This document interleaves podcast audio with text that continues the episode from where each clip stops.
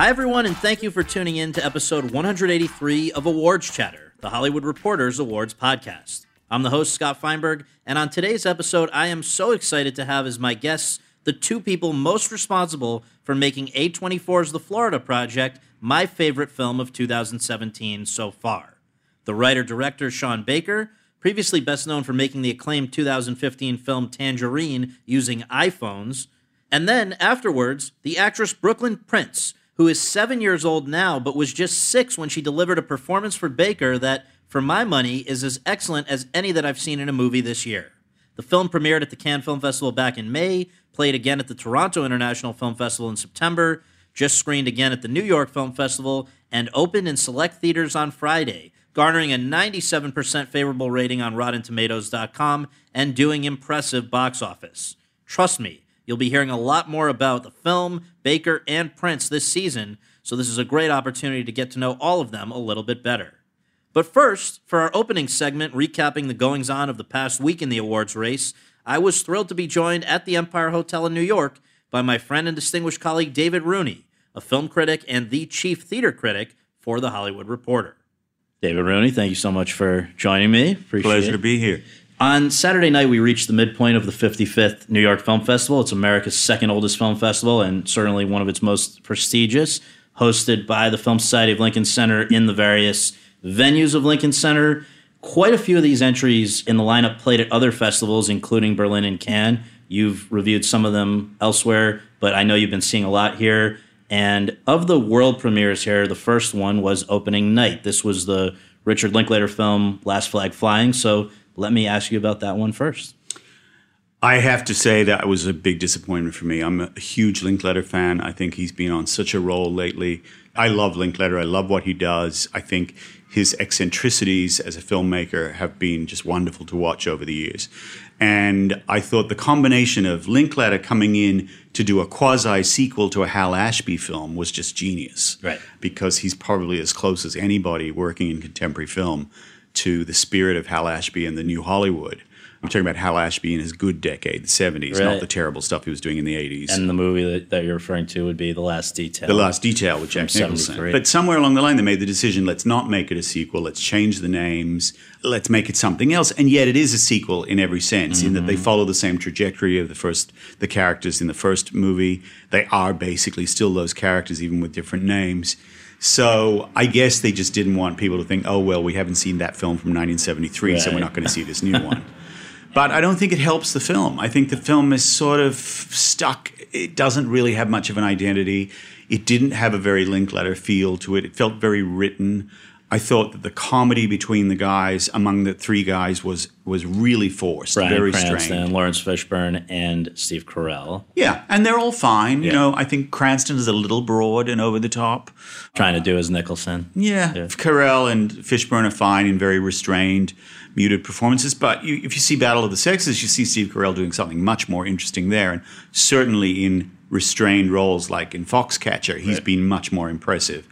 I just thought there was a disconnect here with the director and the material that it should have been a slam dunk, and yet it felt to me like a very meh kind of film. It didn't leave me with much at all. And we've spoken about the fact that I don't know if it's just inherently at this festival, maybe on an opening night, audiences are predisposed to be a little bit more polite or whatever. It seemed to play okay on opening night, but that does not, I, I agree with you that I don't see this going much further than this festival. But what's your take on that? Because I think you're very much in the mainstream as far as what critics felt about it, and and that was not very. Warm. Although I'm sure it will have its supporters among critics too. I think that there are there are critics who like it. Mm-hmm. So my indifference to the film is probably not going to be everybody's. I do think that allowing yourself to think, oh, well, the, the opening night audience of the New York Film Festival reaction was great, so therefore the movie is going to go over gangbusters in, in theaters. I right. think that's naive. Right. And New York is probably less of a love fest than some place like Toronto, right, where they're also Canadians, so they're nice by nature. and um, but you know, it's very easy to get an audience worked up by having a bunch of actors they they know from film and television in the in the theater, having the director in the theater. You're you're in there with the creative team there's this sense of excitement. You've come in, you've kind of endured the late start right. for the red carpet and all of that. So there's an urge to have a good time. And there are festivals like Toronto that are notorious for that. Right. Sundance, the premiere screenings also have right. that kind of buzz about them. And then there are other festivals like Berlin and Cannes where things are a little bit more. you might actually cooler. get a boo. yeah, unless you're in the director's fortnight where they love everything. Right. okay, so speaking of Cannes, let's talk about a movie that first was unveiled there, then went to Toronto where I saw it, and then came to New York where it went over very well again and now opened on Friday and is at 97% on Rotten Tomatoes. People seem to be loving it. It's certainly one of my favorites, and it's the subject of the interview that comes after our conversation here, and that is the Florida Project. It just feels like it's it's one of these movies that, without having very many stars at all, I guess Willem Dafoe is the only one that people will know. It's not an obvious one for people to go and see, but when they see it, they seem to be falling in love and it's picking up momentum along the way. Do you agree with that? I do. Look, I'm, I'm a big fan of Sean Baker, the director. I think he is a terrific filmmaker. I loved Starlet, his little movie yes. about a, a kind of a quasi Harold and Maude relationship between a, a, young female LA porn star and an 80 year old woman. And then I really adored Tangerine, yes. his film about transgender prostitutes in LA. Made on iPhone. Made on is, an iPhone yeah. for a dollar fifty, yeah. and it's you know a movie with such heart. It's such right. a great girlfriend movie. Right, right. And I actually am in the minority of thinking Florida Project is not quite as good as Tangerine. Okay, okay. But I love the way it looks. Yep. It it has such beautiful life and color to it. I mean, shot on 35 mil. I think the stuff with the kids is just phenomenal. Yeah. The heart of the movie with those kids is so great. He is obviously incredibly gifted at working with with non-professional actors. For me, the big hole in the film was the mother character, who is sort of like a wannabe Courtney Love mm-hmm. train wreck, and I just don't think she has the acting range or the nuance to carry it. So whenever anything more demanding than screaming and yelling and having a meltdown happens, I think she kind of the scene deflates a little bit. I also think the movie is too long, but it got such crazy hosannas from everybody it can that, of course, they picked it up and thought we're not going to touch it because everybody loved it, and that's fair enough. But I, I think the movie is, you know, there's no reason for that movie to go beyond two hours. It's it just feels like it's kind of treading water for a lot of the midsection. I want to ask you about that while while you bring that up because it seems like a lot of movies this year are bloated. Why is you know Blade Runner two hours and forty five minutes or something? Why is three billboards uh, movies that are really some of them in some cases very good but just it just feels unnecessary there i think even even the Linklater film, which we mentioned, yeah. Last Flag Flying, that movie is a very long. it's two full hours, and it feels very long. Yeah. It feels like a ninety-minute movie that is just kind of ambling for half Same with uh, another one that was here that we'll come to in a moment. The Meyerowitz stories, new and selected, which just in its title itself is a bit pretentious, but then goes on for for I think about two hours as well. It just seems like people, I don't know. Suddenly everybody's either got director's cut or I don't, I don't know. Well, I think this comes in trends and waves. Yeah. I know. I remember there was a year or two at Cannes and Berlin where we were all suddenly so gratified that all the films were 80 minutes. Please bring it back. Yeah. It, I mean, it's the ultimate yeah. irony that anyone who covers film or theater you you love film, you love theater, right. but you love it most when it's when it's short and you're out in 80 minutes. Well, and short though can mean tight, which is better. Yeah, but, but I think that the there has been a preponderance of, of really bloated running times. I think The Square, which won the, the top prize at Cannes which mm-hmm. is here in the New York Film Festival, mm-hmm. is three quarters of it is a fantastic movie but it's a fantastic movie that makes its points. It makes very salient, very clever, sardonic points about right. the art world, and then it goes on to kind of make them again and make them, and, and eventually it kind of dilutes. Right. And you know, for me, I think sometimes when a film gets a great reception at a festival.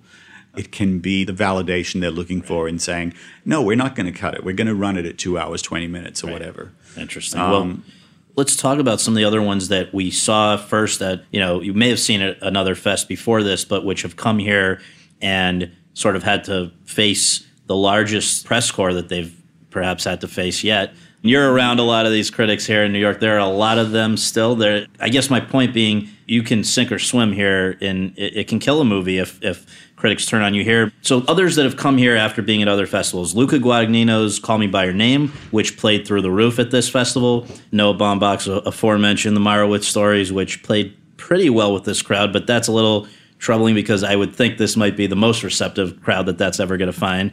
And and then the centerpiece night screening, Todd Haynes' Wonderstruck, which comes via Roadside and Amazon. Amazon had the opening night with Last Flag Flying, had the centerpiece with Wonderstruck, and will have the closing night with Wonder Wheel. I don't know how they pulled that hat trick, but anyway, let's talk about those three because those are sort of the highest profile carryovers from the first half of the festival. What's your take on those? I'm a fan of Wonderstruck, and I know not everybody is. It was very divisive in Cannes. A lot of people, you know, everyone, everyone in the film world goes to a Todd Haynes movie, yes. excited to see it. Yes. But I think a lot of people wanted Carol too. You know, a lot of people wanted the muted, emotionally restrained film. And Todd Haynes has never made a movie about kids before, and I just found that gave the film a vitality, a magic, if you will, that that I thought was quite unique in his body of work.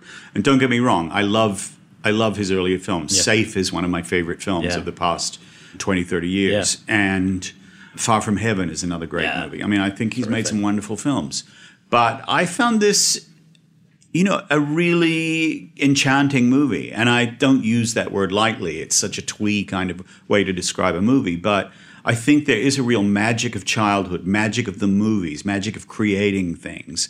The stuff in the museum I found just absolutely hypnotic. All of that beautiful camera work and in the Natural History Museum. I think he uses location, he uses he uses the the wonderful Hall of American History or whatever it's yeah. called with those amazing dioramas. I've never seen those on film used in such a way. And it gave the film just this magic other dimension that I really responded to. I also think the young deaf actress playing the lead, Millicent Simmonds, is just such a natural. Yeah. She felt to me like a silent movie actress. And I love that he's referencing Lillian Gish and yes. The Wind yes. and all these things. Yeah. You know, there were things about the movie I found just completely enchanting. And I also think it has this sort of puzzle like atmosphere that is very in keeping with the author of the novel, much more so than the Scorsese film of Hugo by yeah, the same right, novelist. Right. I found very twee and precious. Whereas this, I actually found again, you know, I'm going to use words I hate: okay. captivating, yeah, heartwarming, yeah. all those things. The movie, I found it quite affecting. Okay, so how about Call Me by Your Name? This one got about a minute ovation here when it played here on Tuesday night. Again, as you say, that may be somewhat inflated by having the director and stars in the house, but I think this one really does seem to be clicking at all the stops along the way since, I believe, Sundance, certainly in Toronto, and now again here. Well, that's a film that you know, uh, among these films we're talking about, aside from Mudbound, which is also in the festival, that's probably the film I saw earliest this mm-hmm. year at Sundance, mm-hmm. and it's the film that has stayed with me more than anything mm. else. Mm-hmm. I think it's an absolutely ravishing movie. I don't recall a movie about first love, particularly gay first love, mm-hmm. that is so in tune with every feeling, every emotion. You feel everything that's happening with those characters on the screen. I think the performance of Timothée Chalamet is just something extraordinary. Yeah. And whatever people's response to the movie in New York, I find it hard to imagine that it wasn't genuine because the final shot of him in that movie, which is just daringly sustained beyond the point where most filmmakers would sustain a single shot, is one of the most beautiful endings on a film I can recall again, you know, we're talking about a very long film, takes its yes. time. It really kind of luxuriates in the ivory towerness of all that right. early stuff in Italy with this very artsy family right. and this incredible house. But you know, it all pays off in the end. I, I I also loved the novel, and I think that he captures the novel very well. In that case, um, I guess it was James Ivory that adapted it, but now directed by Luca, and there's a whole I guess history of whether they one time they were going to co-direct it or whatever. Yeah. But it's certainly one that seems to move everyone who sees. I mean, it. people people piss all over James Ivory because of Merchant Ivory and yeah. think it's just kind of starchy British costume dramas with Helen Bonham Carter. Right. But you know, I think James Ivory has done some terrific work yeah. over the years. Yeah. And think about movies like Remains of the Day by Kazuo Ishiguro, who just won just the Nobel won, Prize for Literature, and Howard's End. Howard's End is a fabulous movie. I think that you know he can do really great stuff, and obviously he found something in this novel that he really responded to, sure. and it's all there on the screen. I mean, an Armie Hammer, who knew? It's it's a great and performance, in, and even in just one monologue in particular, Michael Stuhlbarg, who Michael Stuhlbarg is wonderful. blows that scene away and it's might get nominated just sh- for that. Also great in The Shape of Water. Yes, yes, and and had been great. I mean, I thought he deserved some love for Serious Man, but at that time, Man. people didn't really know who he was. So he's been a great stage actor. Yes, you, know. knew who. Yeah, you yeah. guys in New York. Okay, so New York Film Festival's lineup always includes a handful of films that, by the time they screen here, have become their home country's official entry into the Best Foreign Language Film Oscar race. This week, the Academy confirmed a record 92 submissions for that contest, including the first ever entries from Haiti, Honduras, Lao People's Democratic Republic, Mozambique, Senegal, and Syria. Entries that have unspooled here at the fest include Agnieszka Holland's Spoor, which is the Polish entry, Robin Campillo's BPM, Beats Per Minute from France, Joachim Trier's Thelma from Norway, Lucrecia Martel's Zama from Argentina, and Ruben Östlund's The Square from Sweden. I do want to talk about a few of these. I, I caught up with Spoor here. I know it had been at Berlin, and I think that a number of these have, have screened elsewhere. But the one that I think you've you've said you were most disappointed is here, but is not here as a Oscar submission is the Finnish film The Other Side of Hope. Yeah, I mean, I don't think it's a very strong year for foreign language films, to be honest. Most other years, there are seven or eight great films by this point that we're all certain will mm-hmm. will be jostling for for attention. I do like Beats Per Minute quite a, quite a bit, the mm-hmm. Robin Campillo film from mm-hmm. France. But again, it's another one of these films that is is that goes over the two hour mark for no good reason. And the French love their bureaucracy, so that film is meetings, meetings, meetings. Right. you know, it's it's about the ACT UP organization raising AIDS awareness in the early 90s in Paris. And, you know, there are all these meetings that I think are useful up to a point, but it becomes repetitious. Mm-hmm. But where the film kicks in with the emotional relationship, I think it's incredible. Sure. It's, it's a really powerful film. It seems like that may be the one to beat at this point. Even as you say, it's not the deepest year, but in terms of provoking a response, that one, The Square, as you mentioned, another one that may be a little longer than everybody would, than some would like. But those of the foreign language films, I mean, am I forgetting others that people are really into? I don't know that there are any films that people are super excited about. I mean, the Haneke film is considered pretty substandard Haneke. Austria's Happy End. Yeah, I mean, it's quite good, and who doesn't want to watch those actors? Isabelle Huppert. Um, you know, the two that I would just put into the conversation, they're not here at the New York Film Festival, but I like them, and people are going nuts in, in some circles. In the Fade from Germany, which is Diane Kruger. She won Best Actress at Cannes. Another one that's too long, but powerful and in some ways timely. And then Israel's movie Foxtrot, which has been a festival favorite as well. Yeah, Foxtrot had a huge response in Venice, and then I think again in Toronto, if I'm yes, not wrong. Yes. Unfortunately, I haven't seen either of those. But you know, to go back to the Finnish submission. Yes. I, I know we were both fans last year of The Happiest Day in the ah, Life yes. of Mäki. Oh, yeah. Just a beautiful little film, yeah. which the Academy, in their obstinate stupidity, chose to shut out of the, right. the foreign language shortlist. Right. So it didn't end up finding an audience. It, it really needed that boost. Yeah. It's a tiny little film, but such a jewel. And this year, I think that Aki Kaurismäki, who is such a distinguished filmmaker with a long and very interesting career behind him, a really unique body of work, which is sometimes dismissed by American critics, I think, in a kind of ignorant swipe mm-hmm. as wannabe Jim Jarmusch. Right, right, Whereas I think Jim Jarmusch would probably be the first person to admit that his films were all inspired by Aki Kaurismäki and his whole deadpan sensibility. Right. You know, Aki Kaurismäki was doing that long before Jarmusch yeah. started. This film, in particular, The Other Side of Hope, I think is just an incredibly original and human way of looking at the Syrian refugee crisis in a way that only Kaurismäki could. It's so deadpan, it's so funny, so droll, but it's really got a lot of heart. I mean, it's so full of compassion. I just can't imagine anyone coming out of that film not moved by it. To have that shut out and the Finns instead selecting Tom of Finland about the gay porn artist – I mean, I grew up with Tom of Finland. He, uh, Tom of Finland is like Marvel superheroes to us gay boys. and that film is just okay. It's very conventional. It's kind of soft, if you will.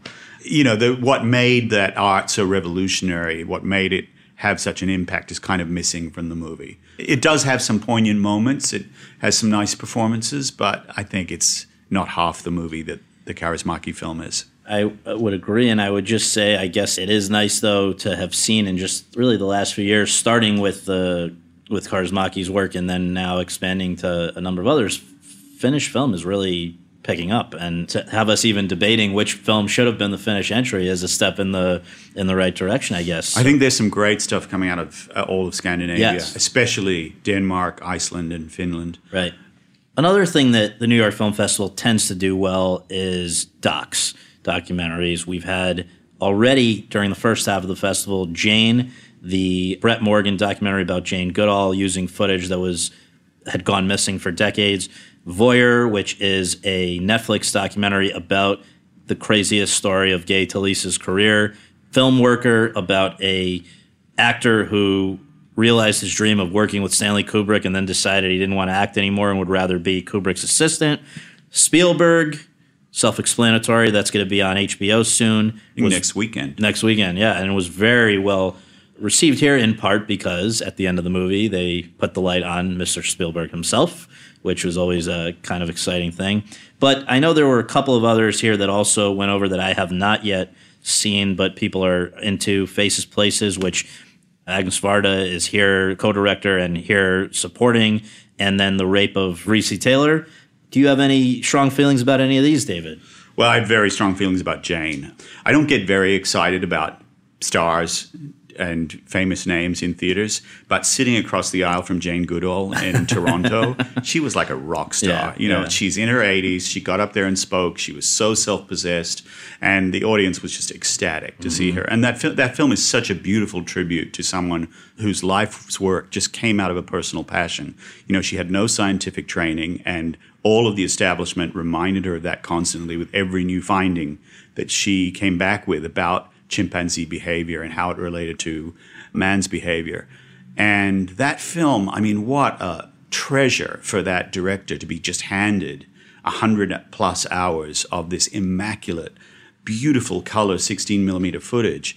And I have to just tell you, somebody I was talking with in Australia during the week had seen a clip from that online and said, how did they get an actress who looked so much like her to play her as a young woman? Had no idea it was a documentary. It is very high quality uh, the, image. The footage yeah. is beautiful yeah, and yeah. it looks brand new. And you, there's, there's something special about about that super saturated look of old 16 mil footage. And For sure.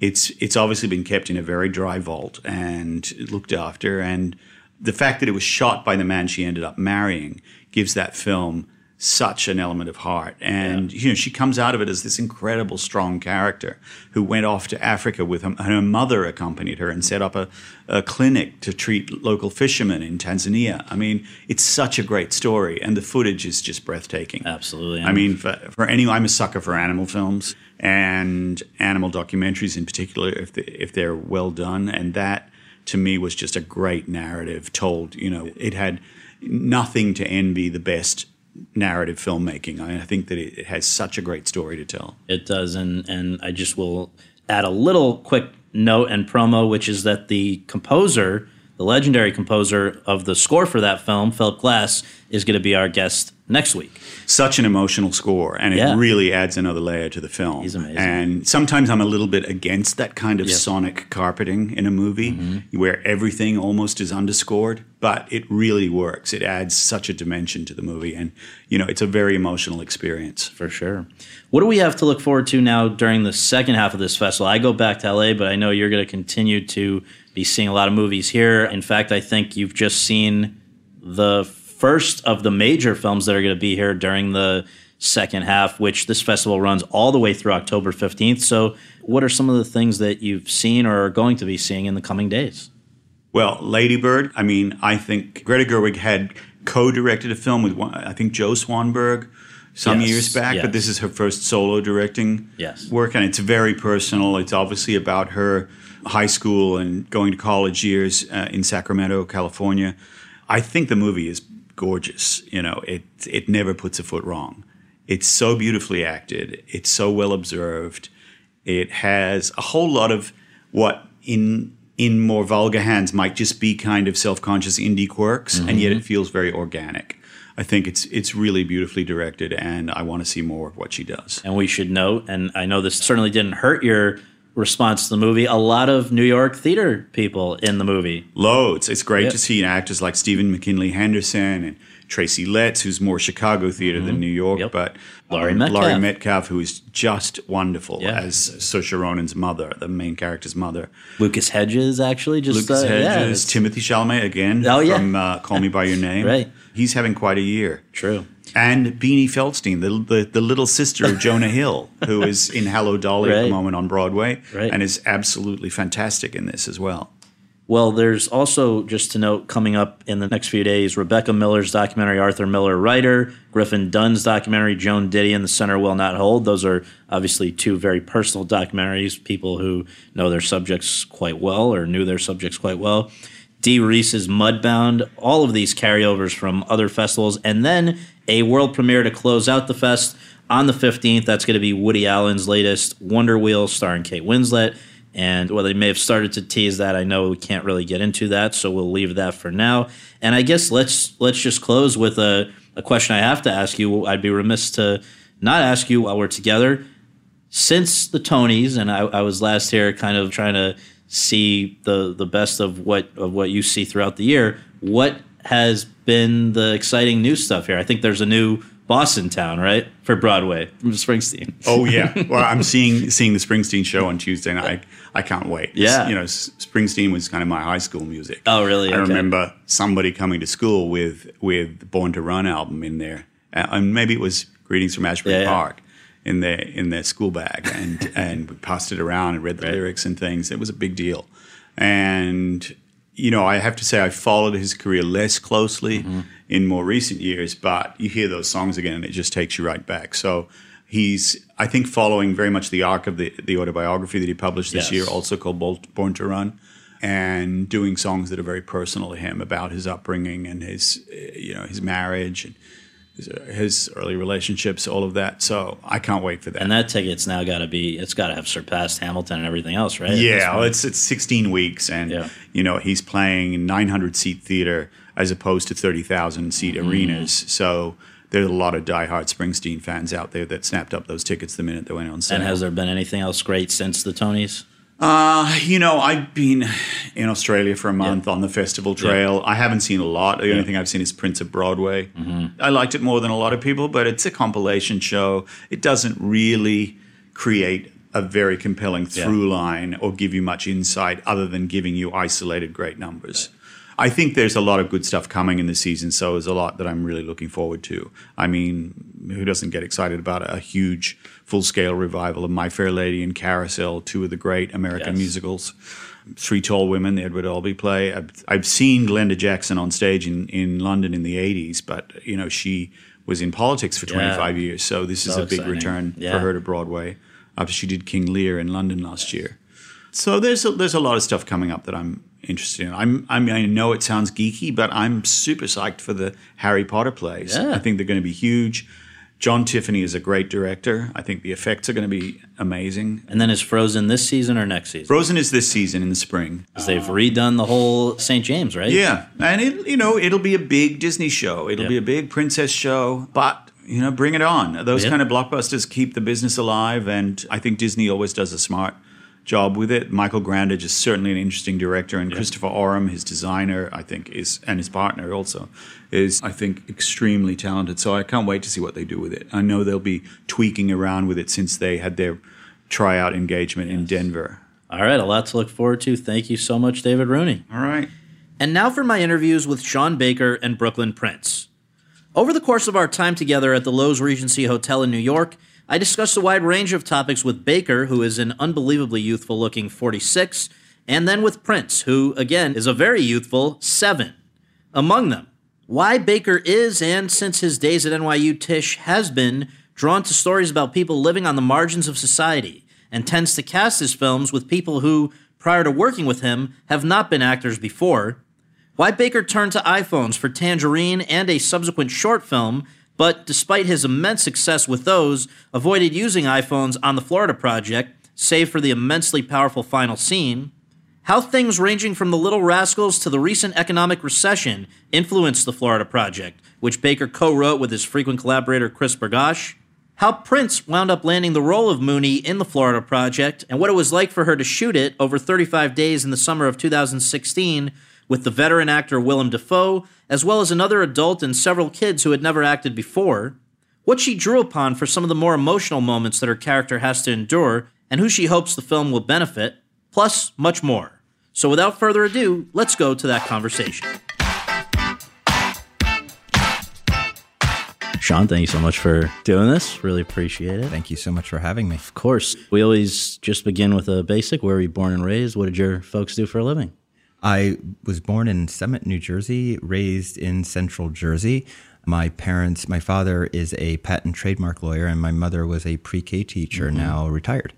And was film an interest from the beginning, or where did that come along? I know you wound up at NYU. Where along the line did it really become a passion? It was very early on. It was first grade, I believe. It was my mother actually is responsible. She brought me to the local library okay. in, I believe, Millburn, New Jersey. And this is way back, so this ages me here. But it was when they were actually showing like 16 millimeter loops of old films and it happened to be they were showing clips from the universal monster films i yeah, remember yeah. and it just even from first grade i remember those images they're seared onto my you know into my brain the image of well, they showed clips from Frankenstein, Dracula, and the Mummy, but it was something about James Whale's Frankenstein and the windmill scene. Mm-hmm. They were showing the windmill scene, and I just those images of him looking through the you know the internal mechanism of the windmill just stuck with me. Just That's stuck great. with me. And the next day, I was like, I want to make films. I want to make movies. And I went to my first grade teacher, and I said, I'm no longer interested in doing the construction work. Yeah. Uh, I'm going to be a filmmaker. and so, I guess is there back as as we will recall the days mm. before digital cameras oh, and all yeah. that stuff. What would yeah. what would a kid do to to foster that interest? Well, it's that it's the cliche. It's I did all the Super Eight little home movies up until VHS was mm-hmm. it came out in the market. Then we got our VHS deck, and I was shooting throughout you know junior high and then high school. I I was making my home movies and then becoming I think I was like the the head or president of the AV club, of That's course. Did my uh, yearbook, my video yeah. yearbook for high school, and actually applied as like an early admission to NYU because I just knew that was where this I wanted to go. Yes, okay. Undergrad, Tisch School of the Arts, Film and Television. My heroes at the time, around 17 years old, mm-hmm. it was all about Spike Lee and yeah, Jarmusch. Okay. They were both the heroes out of NYU, right. so I wanted to follow in their footsteps. Yeah. And you get in, you go there. What were the biggest takeaways of those? I guess it is for it's four year. Yeah. And what's the reason that is such a great institution, at least as it applied to your case? I mentioned Spike Lee and Jarmusch, but I was also very, I was a fanboy. I was a cinephile, but I was very influenced by Hollywood. I went there wanting to make the next Die Hard or RoboCop, really? right? And it wasn't until it was just being in Manhattan. Of course, there was a great cinema studies program, but we could only take one or two courses per year like one per semester. So I wasn't really getting the cinema studies that I wanted. But being in Manhattan, I had access to retrospective theaters, obviously the Film Society of Lincoln Center, Anthology Film Archives, Kim's Video, and I think the Waverly Theater, it was like the last year it was there before it switched. And I think it was just my almost my my self education. I was I found a VHS tape of Eric Rohmer's Claire's Knee over at that Clock Tower Library on mm-hmm. 6th Avenue and 8th Street. And there was something there that even at the time when I was watching that film, there was something that was telling me, oh, I am switching my perspective here in terms of what I'm interested in. And, and I made it a goal to learn more about foreign cinema because growing up before the internet, you know, you're only the only access you have when you're a suburban kid. Mm-hmm. And I was only 30 minutes out in Jersey, mm-hmm. but the only access were basically the classics and anything that, you know, were released in theaters but got a lot of attention. So, so you, you know, of course I knew the, the famous Truffaut and Fellini films, etc. But it wasn't until I got into Manhattan where I was able to get a lot of uh, access to to a lot more world cinema. And it was at that point that I said, I'm gonna, I'm going to definitely explore and study French New Wave, and that led to Italian neorealism. Mm-hmm. And it just happened to be at the time that Mike Leigh's Naked hit yeah. cinemas, and that opened up the world to British social realism.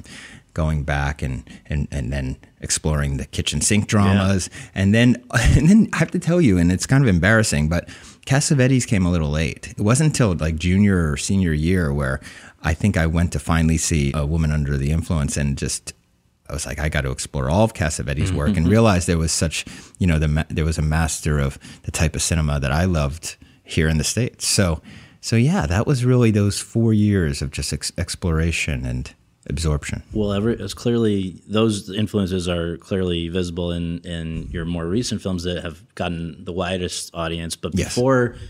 Tangerine and before the Florida Project, you were churning out some other films that now I think people like me are very hmm. anxious mm. to go back and check out. And I just wonder if we can go through a few of those so that just if you can give a little idea of how they came about, what they were, why yeah. you made them. Sure. Um, it seems like the the first one was it a, a, thesis film at NYU? No, it wasn't a thesis film, but I was writing it during my senior okay. year, and then I was lucky enough to get a job that allowed me to write on the side, yeah. and it was also a job. It was at a publishing company doing AV work that landed me a commercial, very small commercial Eh, in the big picture, but it was at the time it was like it put fifty thousand dollars in my pocket, yeah. so that went directly into making my first film, which was shot on thirty five.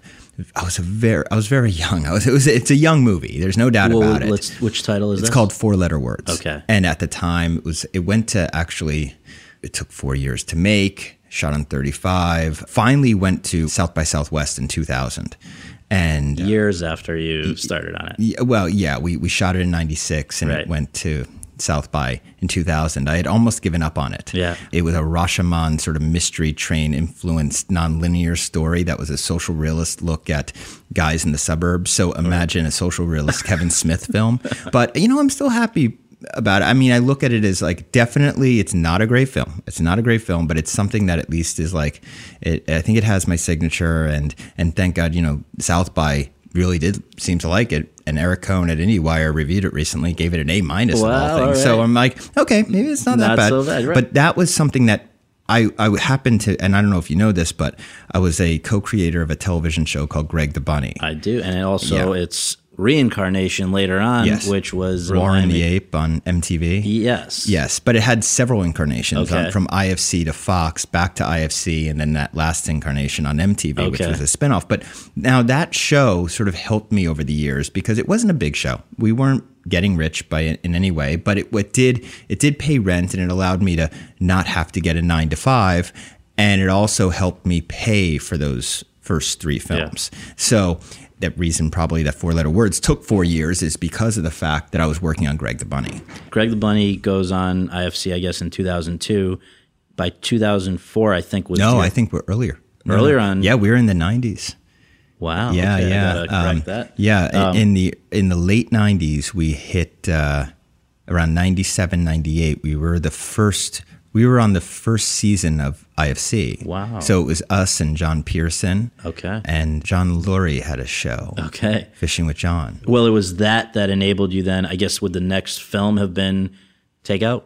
Yes. Okay. So so basically, because four letter words didn't take off and Greg the Bunny was on and off again, I decided to go and learn nonlinear editing just in case, you know, mm-hmm. just to know the Avid in and out, mm-hmm. just in case I had to fall back on my editing skills mm-hmm. to, to, to pay rent. And I met Shih-Ching Tsou at the, the New School, mm-hmm. which is a wonderful school, wonderful institution. She was there for grad work and we met and we clicked. And it was at the same time that uh, Dogma 95 had kicked in mm-hmm. and the celebration and Lars von Trier's The Idiots had a tremendous influence. And it was like, here, you can actually make a feature film that will be accepted by the public mm-hmm. and critics on standard definition video. and we happened to have a PD 150 you know, mini DV camcorder. Mm-hmm. And I was like, we're going to do this. Mm-hmm. We have no money, but we're going to do this. Mm-hmm. And we made Takeout in 2003, the two of us, for $3,000. Our, our third crew member was basically our main actor, Charles Jang, wonderful actor. And he was carrying our tripod for us sometime. and I mean, uh, sometimes. And it was basically a really, really down and dirty guerrilla style, you know, completely indie, indie, indie, $3,000 feature. But to tell you the truth, it's, I, might some people even say it's our best, my best wow. film, it, because it really was. It was. Re, it came from a very organic place. We just wanted to make a film without. We just wanted to break into the festival circuit and into the film world, and so we made this thing. It went to Slamdance, mm-hmm. but then it had a nice run overseas, and landed a distributor. Eventually, Kino Lorber picked it up, which yeah. you know Kino All has great classic, yeah, exactly prestigious titles yeah. that, and I respect the hell out of that label, and so it was an honor. And and now, can you remind me a little bit about? So it seems like I think if I remember correctly, Takeout and Prince of Broadway, which came four years later, was released four years later, both dealt with undocumented immigrants struggling to kind of make it in America, right? Yes. And that was the beginning of what's been a thread through, I think, all of your work of people on the margins of society trying to just sort of stay above water, right? Yes, exactly. That was my a look at that, a, a, study of the underground economy, a study of survival, and it was they were both New York films. And I made Prince of Broadway while while I was waiting for Takeout to get a release. But what happened, and it was kind of a funny thing that happened here,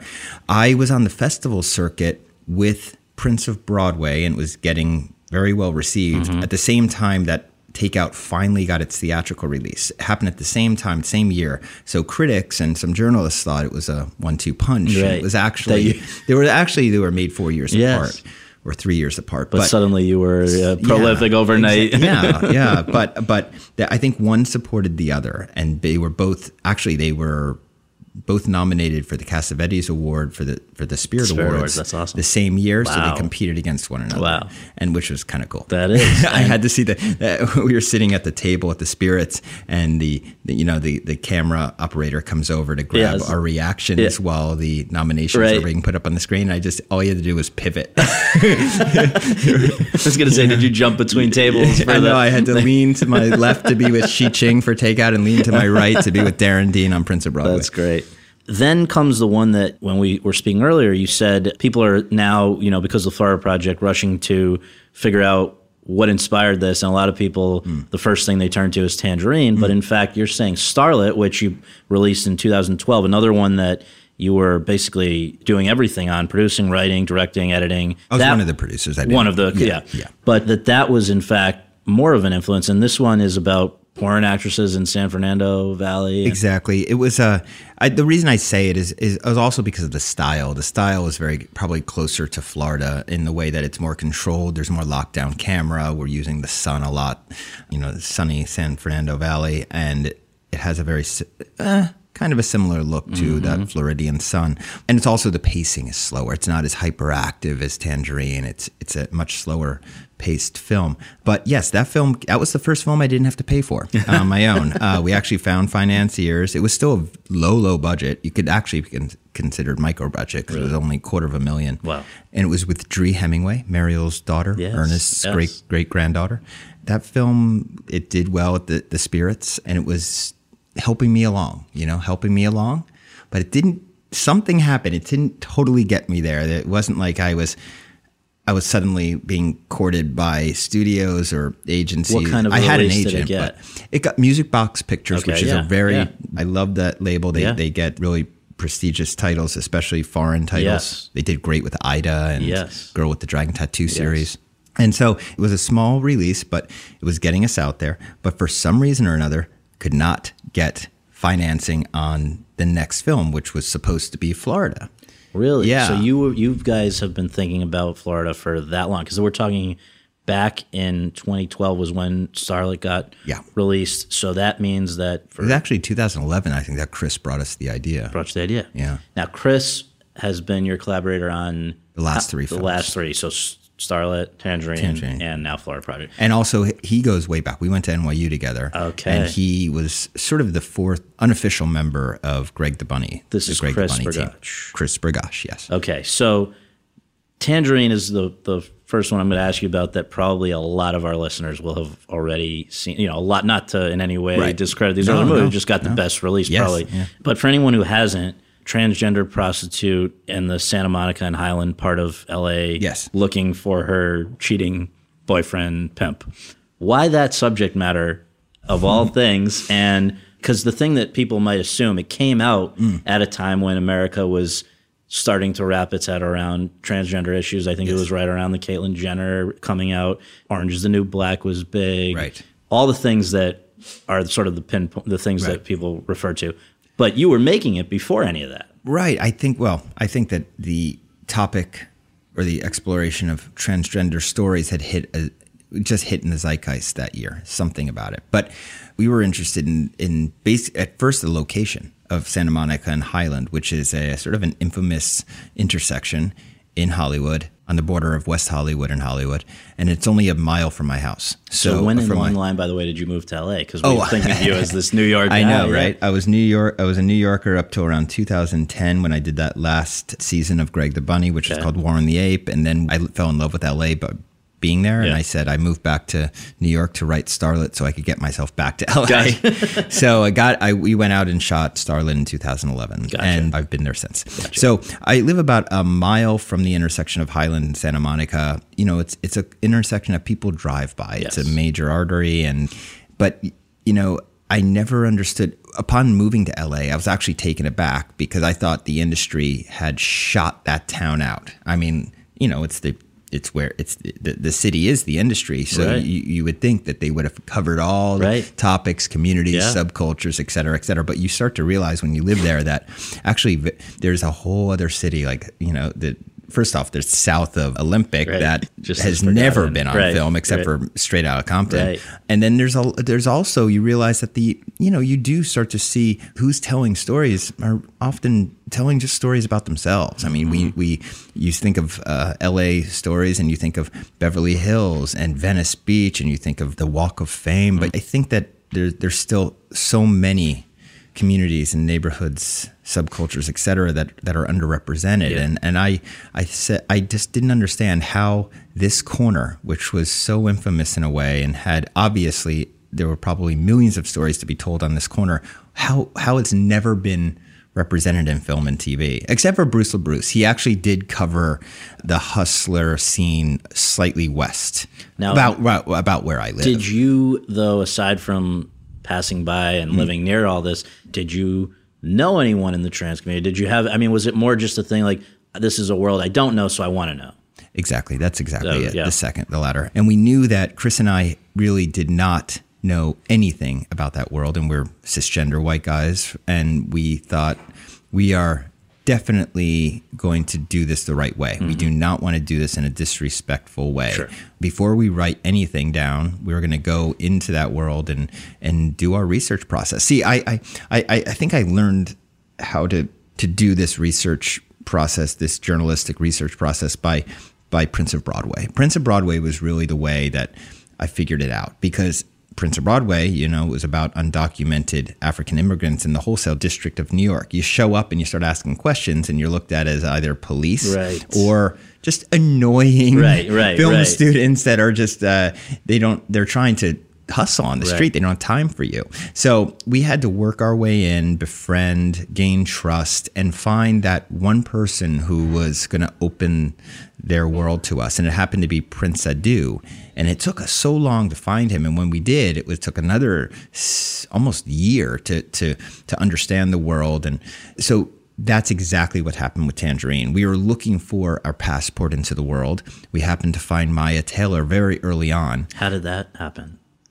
Well, Chris and I first hit the corner of Santa Monica and Highland, just literally walking up to people, shaking hands, saying we're we're independent filmmakers and we'd like to make a film in this area and tell a story that takes place here, but we don't know anything about it. Mm-hmm. So, would you like to speak with us? And and sometimes, you know, very brief conversations here and there, but we we decided it wasn't going to work there. We had to find where people were actually relaxed and socializing. And it happened to be that the LGBT center was right around the corner on McCadden, mm-hmm. about a block away, and there's a courtyard there. And they service youth at risk. And we we walked over there, went into the courtyard, and across the courtyard, Maya was there with some friends, and I could I just there was something about Maya, you know, even though she was 35, 40 feet away, she was grabbing us. Her persona had she was such a strong personality. She was commanding the conversation she was a part of. She was laughing loud. There was something that just said she might be the one. Right. Let's go over. We went over. We we we did our spiel. We we you know the good thing is that I was on my fifth film by that point. Right. So I had DVDs to show because right. all my films, you know, did get distribution. So I was able to pull out something that looked very professional and say, "Here, check this out. I made a film called right. Starlet. I made a film called Prince of Broadway." And she was just like, "Yeah, I would love to keep talking with you." So now, had she had any background in acting at that point? No, no. So, she, which just, is another theme of yours, which is like, I, I think the central characters in your movies, with mm the exception of Willem Dafoe now in Florida Project, that you pretty much gravitate towards non actors, right? Well, I don't like to call them non-actors. I like to call them first timers. Yes, first right. Because yes. the, the thing is that it hurts the it hurts them in the eyes of the industry if they're seen sure. as non-professional or non-actors. Right. Because sometimes you know if you think at the industry, they're so close minded. Sometimes right. they'll say they'll hear non professional and think unprofessional. Right. And then like, but yeah, for the most part, first timers. I've worked with, of course, you know James Ransone right. and and Karren Karagulian, who was a first timer when I put him in four letter words, right. but has been in all of my films, and now I consider him quite seasoned. He was Narik in yes. Florida, and he was Razmik in. He was the Armenian cab driver in Tangerine. So now the reason though for that the openness to working with people who haven't done this before yeah. is does that trace back to your interest in neorealism or what what is that about there is there is that i also love to see fresh faces on the screen i know that i'm you know i love spike lee as i said earlier mm-hmm. and what's wonderful about his films is that he he will always introduce fresh faces yeah. and they become stars. Mm-hmm. I mean, look what he did with Sam Jackson, mm-hmm. Halle Berry, yeah. etc. So I love that. I love when it's mixed. I, I, I can't, sometimes I look at films, especially now, and I understand, you know, there is a reason to do it because for box office purposes, but when you see a poster and it's just five A-listers in a row. Yeah. You're just like, well, well you know, there's nothing new here. Right. There's nothing exciting. So I love discovering people, right. but of course, you know, it, it, you have to take your time with that. Yeah. You, it takes time to find these people. So anyway, Maya, she showed a tremendous amount of enthusiasm and was like, I want to introduce you to somebody who I actually she thought, I want to introduce you to my one friend who actually did take drama class mm-hmm. in high school, and she's wonderful, and she's the actress. And she introduced me to Kiki. Yes. Now, it just happened to be that they both are wonderful yeah. actresses and very skilled, great at improv, et cetera, et cetera. But the two of them, when I saw the two of them together, that first time that they, they got together at the, I believe it was like Jack in the Box mm. that we were doing all of our. We were sitting down at a fast food restaurant and indie, doing real indie, yeah, yeah, yeah. the two of them had such a wonderful dynamic, and just the way that they would set up one another's jokes and deliver punchlines. It was just like this perfect pair, this dynamic duo, and I thought. What, we don't have to look any further. We have the two leads. We just have to figure out a plot. So we just interviewed the hell out of them, looking for anything that we could start down the road with on an A plot here. We knew we wanted this thing to have we were going for slightly more like accessibility to the mainstream. So we wanted something that had a three act structure and character arcs and a real drive forward, mm-hmm. right? We knew it was going to take place in one day because of our budget. We didn't want to have different wardrobe changes. We wanted continuity to be easy. Mm-hmm. So we knew it was going to be one day, but we were just looking for something. And a few weeks later, Kiki mentioned that this is something that not the way it went down in any right. way, but she came and she said to us that she suspected her boyfriend of cheating with a cisgender woman. And she's been outspoken about this yes, in the media, yes, so that's why I feel yes, comfortable about talking about it. But it ended up not being true. But we were talking about what would a character who found out about this and she's a firecracker what how would this go down right and then it was just about us fleshing it out in the way that we felt would be the most realistic like where would she go to find this woman where would what would happen right. et cetera et cetera and then eventually chris and i were able to get a beat sheet out it was very important always by the way for chris and i to give the girls' approval and and also just get them to sign off on everything. That is, so when it was legit. Yes, yeah. yeah. and just also because we're from outside of that right. world, and I wanted that representation to be accurate and respectful. So they they read it and then we moved forward with from a treatment to a scriptment. And when we shot the film, it was actually still in a scriptment form. Mm-hmm. It was mm-hmm. about 70 pages okay. with some, you know, paragraphs just saying this will be an area which we'll we'll figure out on yeah, set or yeah. this will be let's keep this loose and and figure this out in the moment. Well, the the you know, the two big talking points as people you know the, the, the way it always works i guess with as people learn about films there's a couple of things that one or two points that initially piqued their interest and in this case it was a movie that was about trans subject matter which was now again what what was on a lot of people's minds but also yes. it was a movie that was famously shot on iphone yeah. 5s's and i wonder you know when and why you first sort of said I want to make my next movie on mm. iPhones. And how those around you was everybody as immediately mm. on you know immediately on board about that? Or just how did that come together? Because now it mm. sounds brilliant. You made it cool to do that. Other people i think are you know emulating you but at the time it must have sounded a little crazy. Yes but it, it came from a place a very organic place. It came from basically us having this scriptment and looking at it saying there's no way we'll pull this off on this budget. We were given a very Mark and Jay Duplass, who who produced and financed the film, along with Through Films. Mm-hmm. They it was a very solid number that we just we knew we could not go over, mm-hmm. and it was micro budget. Yeah. So we said, where are we going to start cutting costs? And the first place that we looked at was the camera department because of the fact that the 5S was a major jump up in technology the HD video actually looked great. There were tools at the time of an app called Filmic Pro, which made it easy. We could shoot at 24 frames a second. Because this is a common misconception. Yeah. People think you could just, everybody thinks they could just walk outside with their iPhone right. and do this. You guys figured out, and, and there were, I guess, partners that worked on some of these apps to, to develop with you things that you well, needed? No, no. Well, the apps were already out there, but we of course we we worked with them to make sure we were using the most up to date software yes. and everything like that. But then there happened to be, and it was just through a lot of exploration and mm-hmm. tests. And I spent a lot of time on Vimeo looking at like a iPhone test. There was actually a page on Vimeo that was dedicated to iPhone short films, wow. etc. And I was really I was like, this is real. What's wrong with yeah. this? I mean, there's it looks great. Right. I, there's not. Do you light things the same way with an when you're shooting with an iPhone? It depends. Yeah. It depends. I mean, it is like shooting digital where you get a lot with very little light. Right. So you can use a lot of practicals. But, you know, Radium Cheung, who shot the film, he comes from a gaffing background. So he knows his lighting mm-hmm. and he made things pretty. Yeah. You know, by just with using very little, sometimes bounce boards, sometimes reflectors, sometimes the practical enhancing practical yeah. light. So there is, he's quite skilled and there is, it wasn't just us turning on the camera. Plus, there was a, there happened to be, and this is what I think really sold me. Um, there was an anamorphic adapter being created by a, a, that was created by a company called Moondog Labs. They were in their prototype stage. It happened to be a Kickstarter campaign I found, and I said, if you give us your prototypes, we'd love to shoot our film on this. And I dropped the Duplass yeah, name that yeah. helped, but they sent us their prototypes. This was this allowed us to shoot in true scope. So I said, if we can make an iPhone movie, but it's in true anamorphic scope, mm-hmm. this will, and it gives us all those characteristics of scope. You know, the the light flares that are takes the light and spreads it across the frame. You have the bokeh, so it actually looks really wonderful. Yeah, no, um, totally.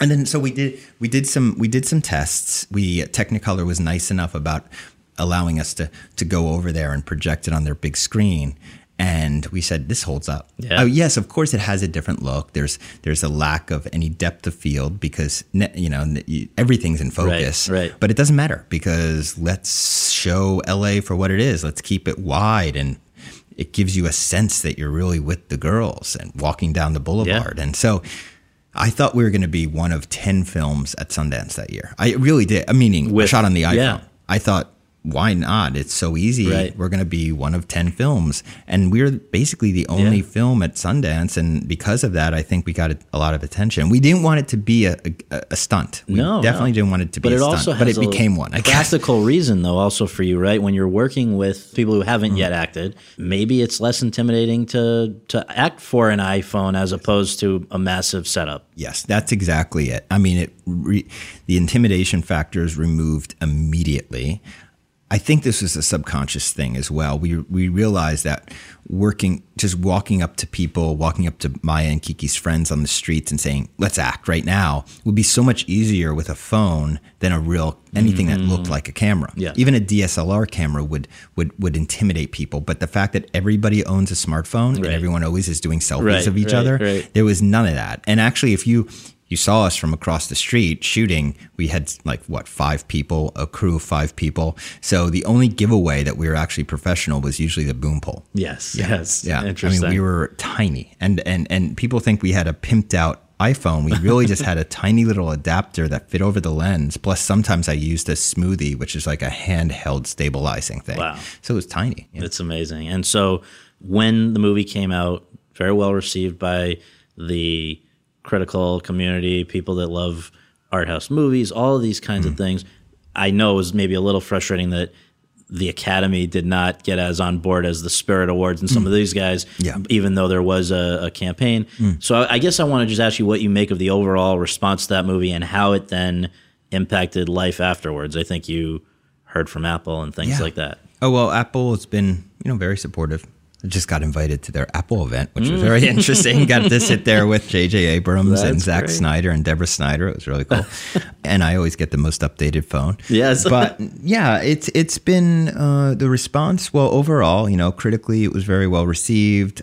I think, but more importantly, I think for me, just the public response has been was wonderful because of the fact that it actually did feel like it made an impact. I had to this day, you know, I have people contacting me on Facebook and Twitter saying, you know, I never thought I would identify with two trans sex workers on the corner of Santa Monica and Highland. I live in Kansas, right. but, but I love them so much and I feel like they're my sisters, you know? So, right. so it really, I think, hopefully, you know, opened people's minds about you know judging other people mm-hmm. and not well not judging other people empathy for people who are who have you know who are if you think about you know trans women of color who who who live in poverty they are the most marginalized people in the world so it's just the way that the public responded and the way that there was real love and people thinking about the real Alexandras and Cindy's out there I think it really opened a lot of eyes and changed a lot of ways people think. Absolutely. Now, on a on a personal level, how quickly did the success of Tangerine enable you to now get to work on this movie that you've been thinking about even before it, Florida Project? It was a direct result. Yeah, it was almost immediate, which was great. There were a few financiers who who stepped up, but there was one in particular, June Pictures, and they just said you get Final Cut and you can do whatever you want, and we'll give you. A, you know, it wasn't wasn't all of a sudden I was uh, wasn't working in the millions right, and millions right, of dollars, right. but it was definitely. We I finally broke a million. Yeah, with, you know, I mean, all of my films up to this point. Yeah. If you added up all the budgets of the first five films, it's still under a million dollars. Amazing. Yeah, and oh suddenly God. I was able to work with a couple million, which okay. is really nice. And we should but, just say that in between, yeah. you did a, a another iPhone related project that was interesting, just a 11 minute short called Snowbird that was commissioned by a fashion label and yes, Kenzo, Kenzo, and and well received. And it was my first time I was able to work with Alexis Zabé, another wonderful director of photography who who then worked with me on on Florida. Gotcha. Well, let's just for the record establish. So you this was again co-written Florida project with Chris Bergoch, right? Yes. Where did the idea even come from for this?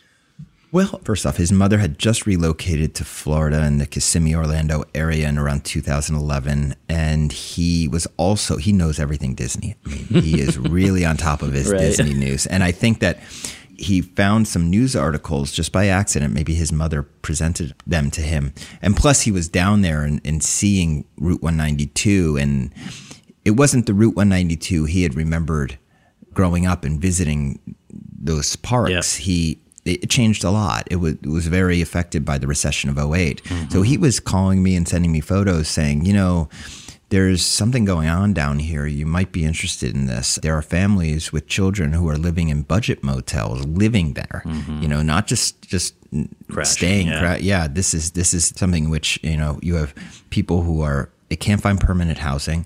They are stuck in this situation, paying just as much as we do for mm-hmm. for for their not I can't call it rent because yeah. it's not rent, but their right.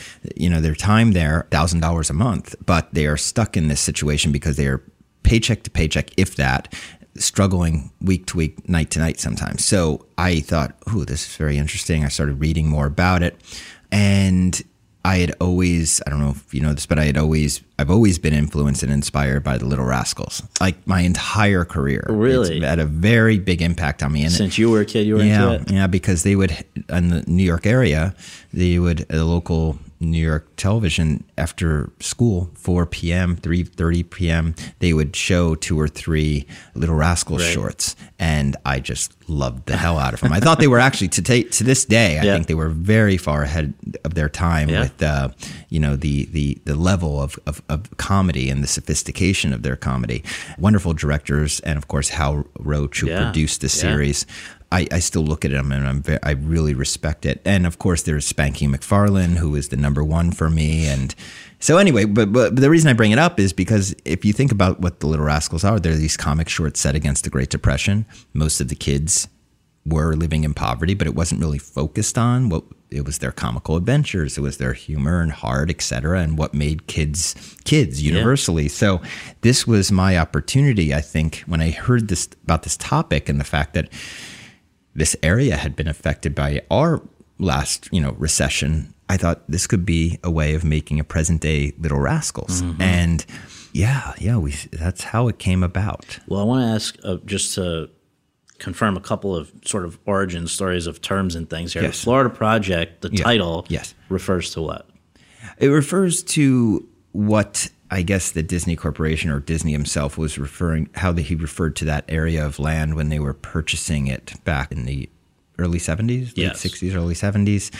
I guess when they wanted to keep it sort of on the down low, hush hush, they didn't want other people to be competing with the the the uh, purchasing of land down there, so they just called it the Florida Project, gotcha. and that was where they were going to eventually put Disney World. Now, the motel that your film is set in mm. is the Magic Castle, right? Is that actually a place? Oh yeah, Magic Castle Inn and Suites. You can look them up on Yelp. a lot of these budget motels and also just small businesses along Route 192 were targeted to the same tourists at the same tourists who were frequenting the parks. So basically, they had to have the same themes and the right. same looks as the parks, and they were candy coated and sort of had a, a, a childlike feel to them. And this one really is one of the the most iconic in that area and it was called the magic castle it was purple colored and yeah. looked like a castle and so from the very beginning when we started down this road and we started doing our trips there we said how can this not be moonee's residence right yeah now moonee you bring up this is the prote- the main protagonist and i've got to ask you the Magic Kingdom is obviously Mickey and Minnie's domain. Mm. The Magic Castle is are we do we end up with a character called Moonee because this is sort of a, a play on Mickey and Minnie? It's her oh. play. It's her her terrain here. No, I don't think so. I think Moonee came from.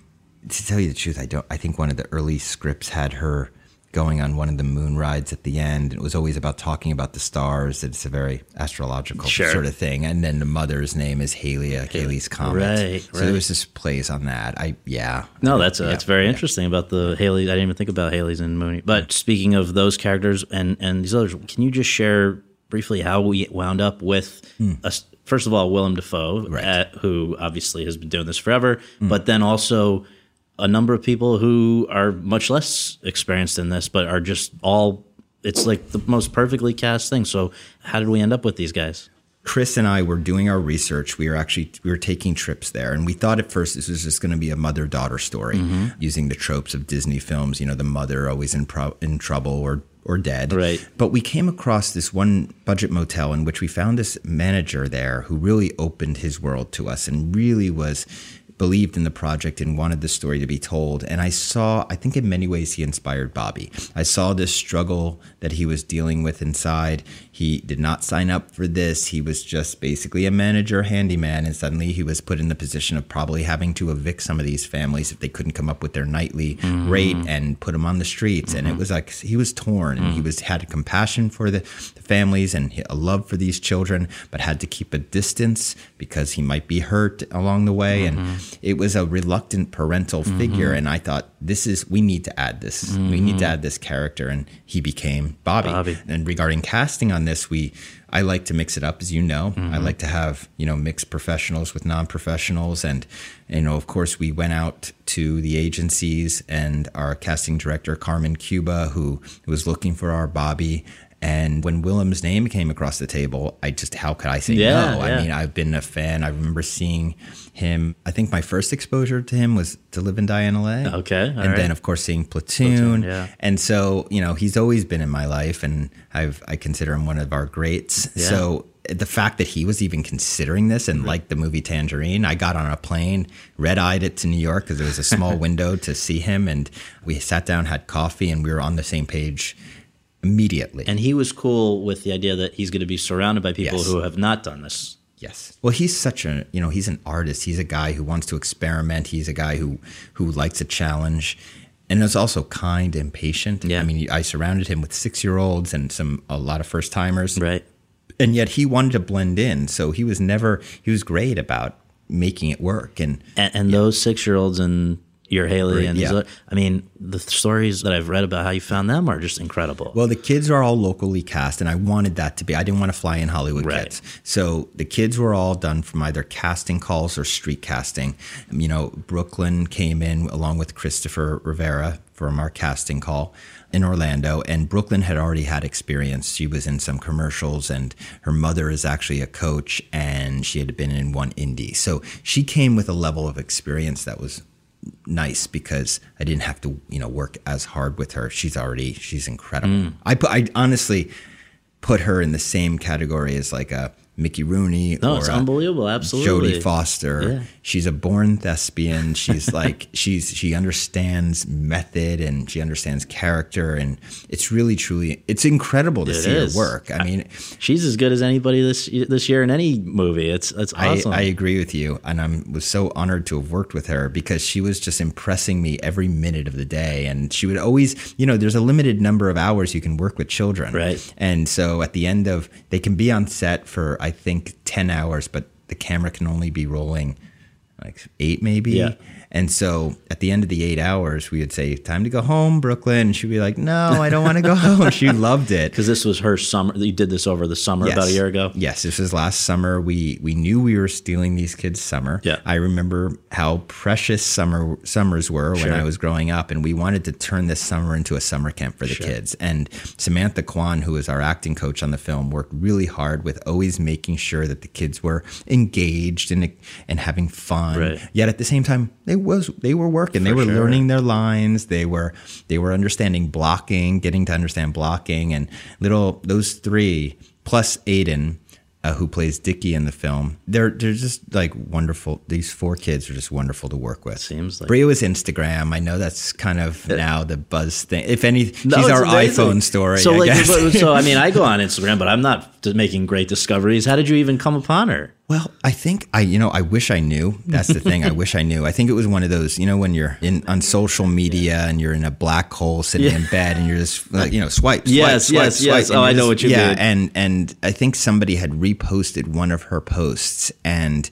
she just made me laugh she made me she wasn't just your normal instagram girl that puckers and does a selfie right. she had stuff to say you know because there's video right, on right. instagram so i was hearing her talk and she she she had the physicality she was already putting herself out there so i knew she was an extrovert yeah. and and that's what you need with first timers yes. you need extroverts so I DM'd her. She thought I was a stalker. uh, I said, please Google me. Right. She did. She was still wasn't. I mean, still, I was asking her to fly to Orlando right. and audition, which is not. You don't yeah. think Hollywood. Uh, that's right. a different Hollywood in Florida. Yes. yeah, yeah, yeah, exactly. So she comes down there. We had already cast Brooklynn and Valeria. Valeria came from Target, by the way. I, I heard that. So that yeah. I can, you can see how it you could be misconstrued. Up. That yes. you're, you're walking through Target and oh, that's a good six year old. exactly, exactly. So I'm see that's again why I'm glad I have six films under my right. belt now because it makes it so much easier. Right. But anyway, so she comes to Orlando. Immediately, I saw they it's working. The bond, the the connection is there. I believe them as mother and daughter. I didn't even actually ask them to I said, I know you've read the script, but I don't want you to go into this as a mom and daughter relationship. I want you to think sibling. I want you to think sisters. Halley is a young mom. She probably had Moonee at 15. Mm-hmm. She never had the chance to grow up. She was a kid having a kid. I want you to be that way with her. And they were just like, yeah, they were just two sisters, two buds. They were singing their top 40 songs. It worked. That's and awesome. then I was just like, my financiers were really nice about allowing this to happen because, you know, it's a big risk. Yeah, it's a big gamble. Sure. You never know. And, but she came down a month early. We, we had a crash course in acting. She got to the place where she needed to get to and holding her own with Willem within two weeks. Is there a secret though with, with child actors? Because I've interviewed a number of filmmakers who've worked with them, and mm. what I've heard from some is that what you have to do is do a ton of takes and then hope it comes together in the editing room. In this mm. case, you sound like you had some wonderful natural or or mm. young talents, mm. but but how much of that is true that the well, editing room's essential with this stuff? That's what I had heard. Yeah. See, I'd never worked with kids of this age before, right. so my fallback was my edit. Right. I was I thought, oh, the whole I must manipulate performance in the editing room. Nobody will know as long as I get enough coverage. Sometimes I'll just shoot them not even in character. That's what I thought. Right. But Samantha kept telling me it's not going to work. I know kids. I've coached kids. They have to learn their lines. They have to understand their characters, and you have to. Blocking is very different too. You literally have to walk them through What's like handhold them yeah. and walk them. You take one, two, three steps, turn to the right. It's not just like saying enter the room and turn to the right. You know, it's, yeah. it's you really have yeah. to physically get them. But the pro- the thing is, is that I started to see this when we were doing our rehearsals. I was like, "You're right, Samantha. We really did. We do need to have these kids at a place. We don't have time. Right. We really we don't have time. We're limited hours. We're shooting 35 millimeter in the middle of the summer. We're dealing with you know seasoned actors here. We can't be wasting mm-hmm. time on set. So to tell you the truth, yeah, that's the amazing part I didn't have to manipulate in, in, in, in post production. They were delivering such wonderful performances that I could hold on them. And that was the goal from the very beginning. I wanted this to be a slower film. Right. I didn't want to have to cut, cut, cut, cut, cut. I wanted long takes on kids to show these are real performances. And, and so it's really about casting. If you're yeah. asking the secret, it's about taking the time to cast the right kids. And then it's about time to extroverts, as I said earlier, people, kids who don't get embarrassed, kids who don't get upset, just allowing them to be themselves in many ways. Just just saying it's okay. Let's try it again. Put right. it into your words. Let's do that, and then and just laughing and having a very family community. The assumption would be you're coming off your most successful in by a lot of measures film that you'd done with Tangerine. A part of that was that you'd done this with iPhones. Yeah. So now for your next one, you say, I'm actually not going to do that again. In fact, right. I'm not even going to do digital. I'm going to go to 35 millimeter. Right. Why? Yes. That's a big subject and probably a whole other podcast. Right. But I was number one. I didn't. I was. I was fearful of becoming the iPhone guy. Mm-hmm.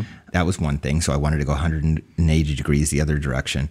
But secondly, you know, I do love film. I love celluloid. It's what created our industry, our art. You know, that was the medium that created cinema. We're in a place right now where there is a real threat of it dying.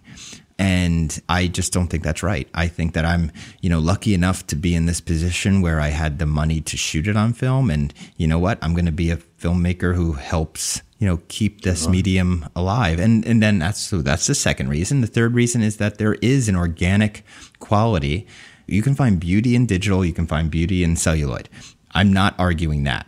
What i am saying though is that there is an organic quality of celluloid that no matter what filters you want to throw on your digital no matter what much you want to say you'll never achieve that organic quality.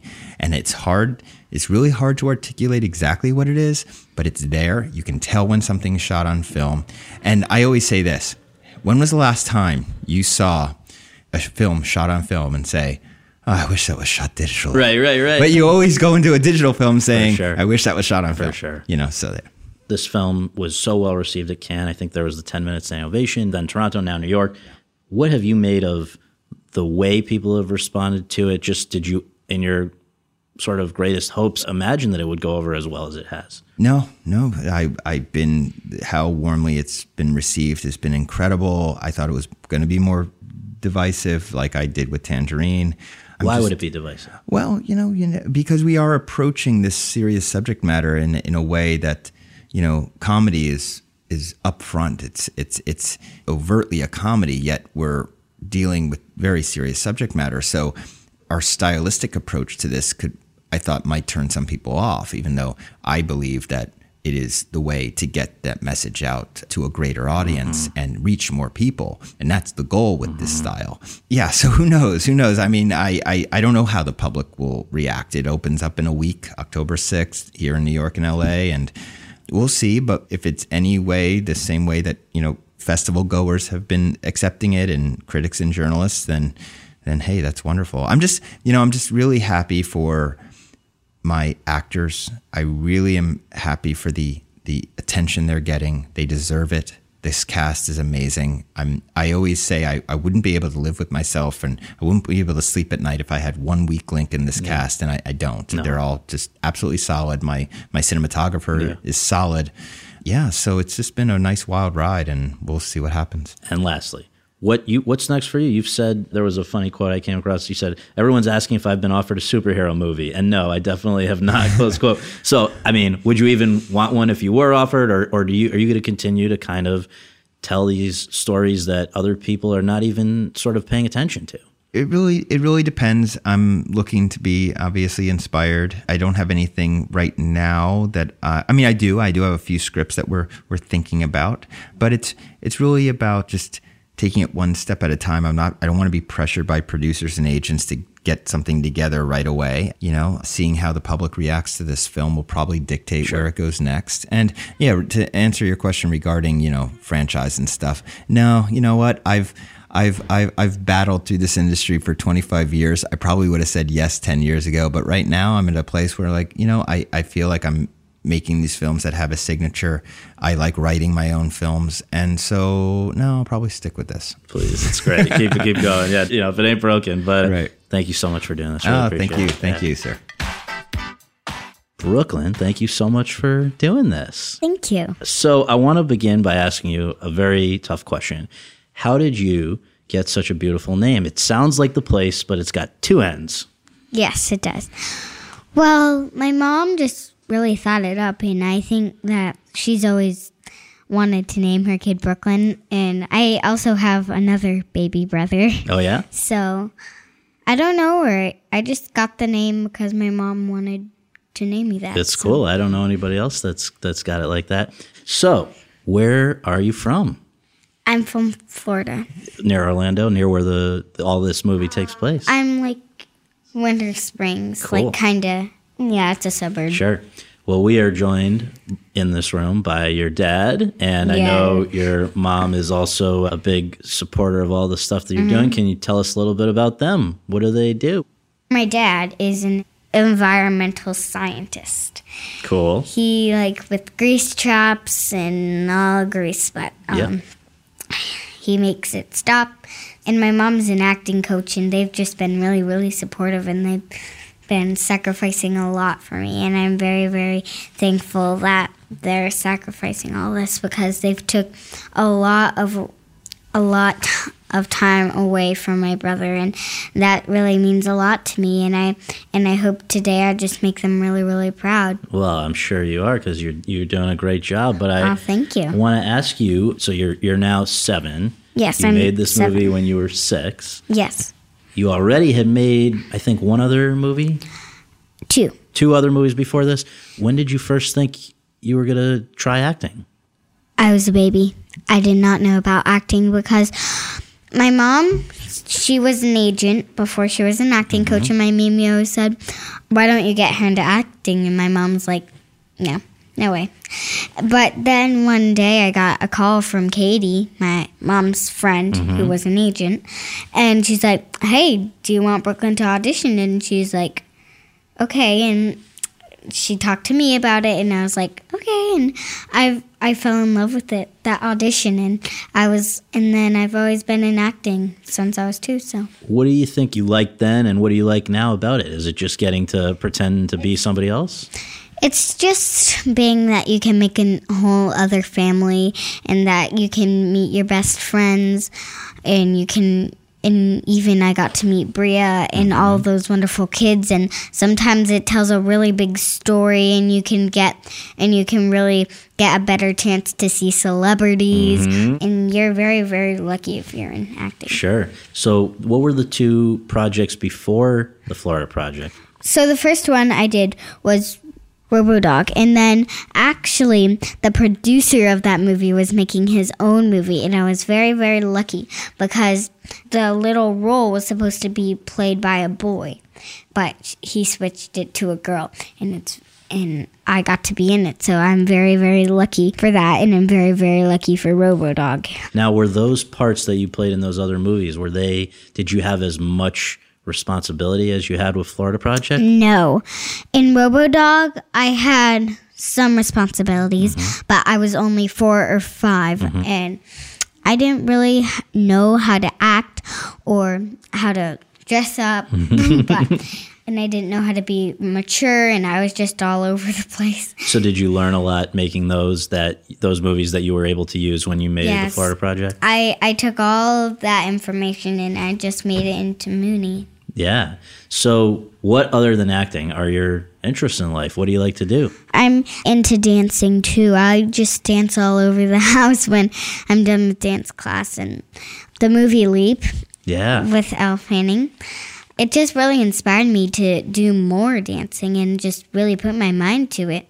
So that's the two things that I'm really putting my mind to, and I break a sweat when I'm training. So, do you love dancing as much as acting and all this? I, yeah, I really put my and I really love my dance teachers because they mean a lot to me and they really push me to get to the the perfect split or the perfect leap, and it's really really and it's really really good to dance and it gets me exercise yeah. because I like don't exercise a lot but not in a bad way. No, I think. Mm-hmm. Well, you, you, look like you're in good shape. I think so. Oh, uh, thank you. I try to be in good. So shape. let me ask you this: I was going to ask you about your your role models and your heroes and the stuff that you do, yeah. and now I see your shirt. So I want to ask you: tell people what's on your shirt. So Elle, Dakota, Emma, and Daisy are the people I really and um, Gal Gadot was supposed to I will have an edit. She'll be added on. Yeah, she'll be added on someday. So Elle is. Tell us the last names of these people for those Elle of us Fanning, who aren't as cool as Elle Fanning. Yeah. Dakota Fanning. Yes. Emma Watson and Daisy Ridley and Gal Gadot. What do you like about they? Them? Sometimes they say Gal Gadot or Gal right. Gadot. Exactly. Exactly. Most people don't know that. Yeah. So.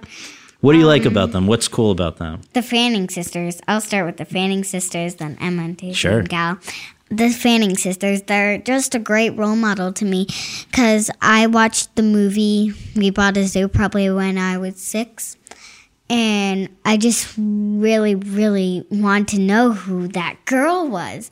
And so my mom, I asked my mom, and she's like, "That's Elle Fanning," and I'm like, Oh my gosh. The Fanning sisters are just uh, seriously a great role model and they just they just show the bond of what a family should like what sisters should be. And they also and, started really young too. Yeah, and I mean it's they are just the sweetest people you can ever meet and Elle Fanning. When I met her, I have met her myself. At Toronto, not, right? Toronto yes, Film Festival. Um, but not her sister. I'm dying to meet her sister. I've been looking up to her since I saw the Cat in the Hat. Mm-hmm. I'm like, oh my gosh, that girl's super pretty, and also Elle is just adorable.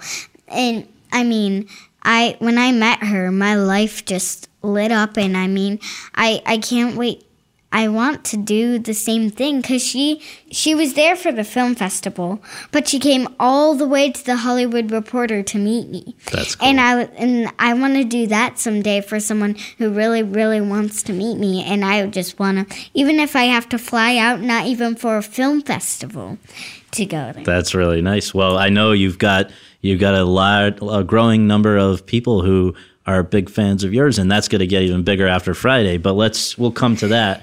What was going on when you? How did you first hear about the Florida Project? What was the first time? Well, that- my mom got a call for me to audition, and she just talked to me about this audition that I was gonna do, and I was like, okay, and I went. And I met Christopher and Valeti out there. These are the other young kids yes. in the movie. And Aiden. Yes. And we just hanged out and we got brought in and I started doing squats and Christopher started doing push-ups and Sean leaned over the table and he's like, "Okay, okay."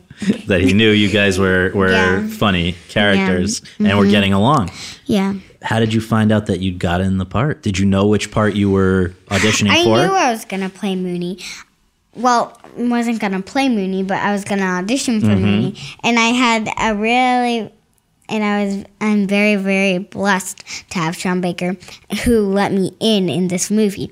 Well, when you went into audition to, yeah. to play Moonee, what did you know about Moonee at that point? How did you go about the audition? I knew that Moonee. I didn't really know a lot. I just knew that she was a kid and that she had a lot of friends and that she was living in a motel, and that's what I knew. And that's about all I knew. Sure. And then when I got to play Moonee, I knew more about her. Yeah. And I got to hang out with some of the motel kids in other motels and some at the Magic Castle. Are any kids who live in motels in that area actually in the movie with you? Rebecca, she lives in a motel, not in the Magic Castle, but mm-hmm. another motel. Christopher, he was in one of the motels. But were those guys able to tell you anything that was helpful no. about what it was like there? No. No, because those kids just really, I think I enjoyed hanging around them because sometimes they, I would ask them like, can you give me some tips how to act like Moonee? And they would give me tips like maybe you should be a little bit more trouble. maybe you should eat less ice cream. so they, uh, they, that kind of thing. Yeah. Had you ever heard of Willem Dafoe before you were in a movie with him? No. yeah, he doesn't make when, a lot of kids movies. I, I guess. When I heard about him, I'm like, who's Willem Dafoe? but that might have been good because then it wasn't like you were intimidated to work with this guy. He was just a nice guy that you were working with. Yeah, and we I really didn't like hang around him and be like, I I want your autograph, like yeah. give me a hug or be like right. really really crazy every day. But what I really liked, it made Christopher's day every day to see Willem on the set, and it just he's re- a fan. Yes, because he's a fan, and sometimes that would make like a rainbow like in my heart because someone gets to meet their hero. Their hero. That's like when like one, one day when you're going to make a movie with Elle. Ah, yeah. okay, so what now? So. Sean is an interesting guy because a lot of directors like to work with with the movie where the whole cast is like Willem, where they're all famous mm, actors. Yeah. Sean seems like he's willing to take a chance on people, and so how did he direct you guys? They did and we did improv a lot so um, he would be like okay kids you have to say this and this and this and then you can improv so just take it interpret it the like you're gonna we have to make this point yes. and you guys do it however you need to do it mm-hmm. he told me that when you were first going out for the part I guess he had you and Bria, who plays Halley, your mother. You guys yes. hung out and you guys got along right away. Yeah, my mom, while I was driving, she showed me a picture of Bria, and I was like, "Ooh, she's really, really pretty." And then I was like, "What's her name again?" And she's like, "Bria," and I'm like, okay? And then when I got to the room, I just saw her and I and we like we started playing with Barbies that minute. And then we played with Play-Doh and then we read books together and we would just play, do Snapchats together. and it was just really really fun. You got along really well yeah, right away. You got that's the whole point. Of course. Of course. So when the movie the movie was made last summer or summer of 2016, 35 days. What were the most fun and the hardest part of those 35 days? The most hard was probably the last scene, and the most fun was probably the ice cream scene. the, now, with the ice cream scene, which is in the trailer, yep, this is an example of you being a very funny improviser, right? what what happened with that one?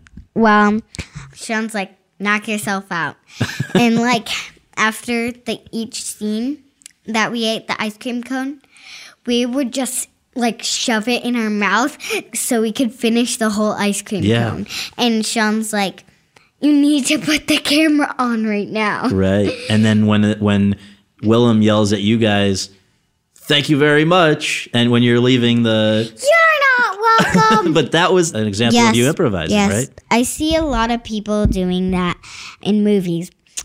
And I was like, I'm gonna do this. You're not welcome. and and then Christopher looks like after we left, Christopher looks back at me and he looks back and I'm like, A little smirk. Yeah, Yeah. you knew it was good. Okay, Yeah. so you mentioned the last scene being the hardest, right? Yes. That's a very emotional scene when things are kind of all going crazy around Moonee, and you you have to be very upset and cry and all kinds of things in this scene. How do you get yourself to the point as an actress where you can do that so convincingly? I just thought about that situation and how I, I how I could react to that and I mean it just really touched my heart and I just really want to show Moonee's story so I really got tears in my eyes. That's great. Just a few more. When did you see the film for the first time? Cannes Film Festival. Yeah. And so, how about just to get to go there? This is the biggest film festival in the world. It's very cool and glamorous and all of this stuff. And your movie, this little movie that you made in Orlando, in and around Orlando, gets in there. You go there. What was that whole thing like? Just going there and then seeing yourself on a massive It- screen? uh, I've also seen myself in RoboDog on Right. my my TV screen is like probably the same big as that. like a 50 incher or something. Yeah. Yeah. But so, but how there's a big difference between seeing yourself on a TV screen and seeing yourself at the Cannes Film Festival. yeah, it was awesome. I mean, Were you were you surprised at, at I how was it turned very out? very surprised of like how the movie came out. And how about how people reacted? I think yeah. you guys got 10 minutes of applause. That doesn't happen with every movie. No, doesn't. And I mean, I I'm still thankful that Sean is my director. Yeah. Was that a little I saw I know people it was emotional, right? To see people love it that much. Mhm. I was just very very happy, Yeah. happy that we have gone that far. Sure. and it was like I took the right path onto the yellow brick road. That's right. So since then, I've been following the movie in Toronto and now New York, and Friday it finally opens. So I just wonder, as more and more people have been seeing the movie and letting you know how much they like it, you now have a Twitter and an Instagram and people that are, and it's just flooded with compliments. And I wonder for you as a an actress starting out, how does this make you feel? It makes me feel like I I can tell a story. I don't know really. has life gotten any different at all? Do you still so like right now it's uh, Since my brother has been born, yeah life has been very very When was that? different. January 34th. yeah So, it's been hard these past couple days just seeing videos of him. I'm like, oh because you miss him. gosh. But uh, how about like so right now? What grade are you in? Second. Second, and do you go to regular school or are you schooled at home I'm or homeschooled. homeschooled? Okay, but I'm sure you have a lot of friends your age as well. Yeah. What's going to happen on Friday? Are they going to? What, what do you think is going to happen once people that you know start seeing this movie? Are they going to? What's their reaction going to be? Well, my friends Yeah. can't see it. Oh, it's rated R. They're gonna learn these words Right. and say them. That's right. So you you have to keep it a secret until they're I 17. can't. I can't. I can't let them see it. All right, only 10 more years before they can see the movie. Okay, so a lot of people really, you know, they see this movie and they love Moonee and they want her to be okay and do well and all that. What do you hope happens to Moonee if the movie kept going? You know what I mean? Instead of where it ends, what do you hope happens with Moonee? I I hope that she it's not that she um gets to see her mom and she has a great time at Disney World and that she she gets a home and that her mom's better a better mom and that her life just perks up and her friends are with her and it's it's so I I hope that really happens. What about you? Are you already on to the next projects and stuff? Do you already know what's going to happen next for you? What's going on? I don't know. It's in God's hands, mm-hmm. you know. But I want to direct a couple movies or two. I want yeah? to be the first kid director. That would be cool. And is so I was going to ask you, you know, what are the things that you you dream about? So being a director, is there anything else that you really want to do? Be in a movie with Elle Fanning. That, well, that we're going to make sure she knows about that. Yeah, yeah. She follows me on Instagram, so I like I like can and my mom can like text her and be like, "Hey," and I'll be like, "Hey, girl, up?" Well, last thing I think it's it's really nice what you've done. I know that you and Sean and the whole group have been trying to highlight I think a certain organization that's in Orlando. Hope 192. Hope 192. What's that about, and why is that something you guys are? Um, Hope 192 is an organization for struggling families yes. like Halley and Moonee, and they just help them and give them food and all of that stuff. And you're yeah. saying like these are what we see in the but Florida they're no pro- different like us, right? So the people that see the Florida Project should know that there are real people like Moonee, and you're so it's actually helping them too. You're going to try to help them. Yeah. That's great. Yep. Fist bump. Best fist bump. and thank you. You are awesome. And thank I you. think you should be very proud. I'm glad you liked the movie. I didn't like the movie. I love the movie. Oh, um, when you said it, I was like, why am I doing this interview? I loved it. You were great. Thanks oh, again. Thank you.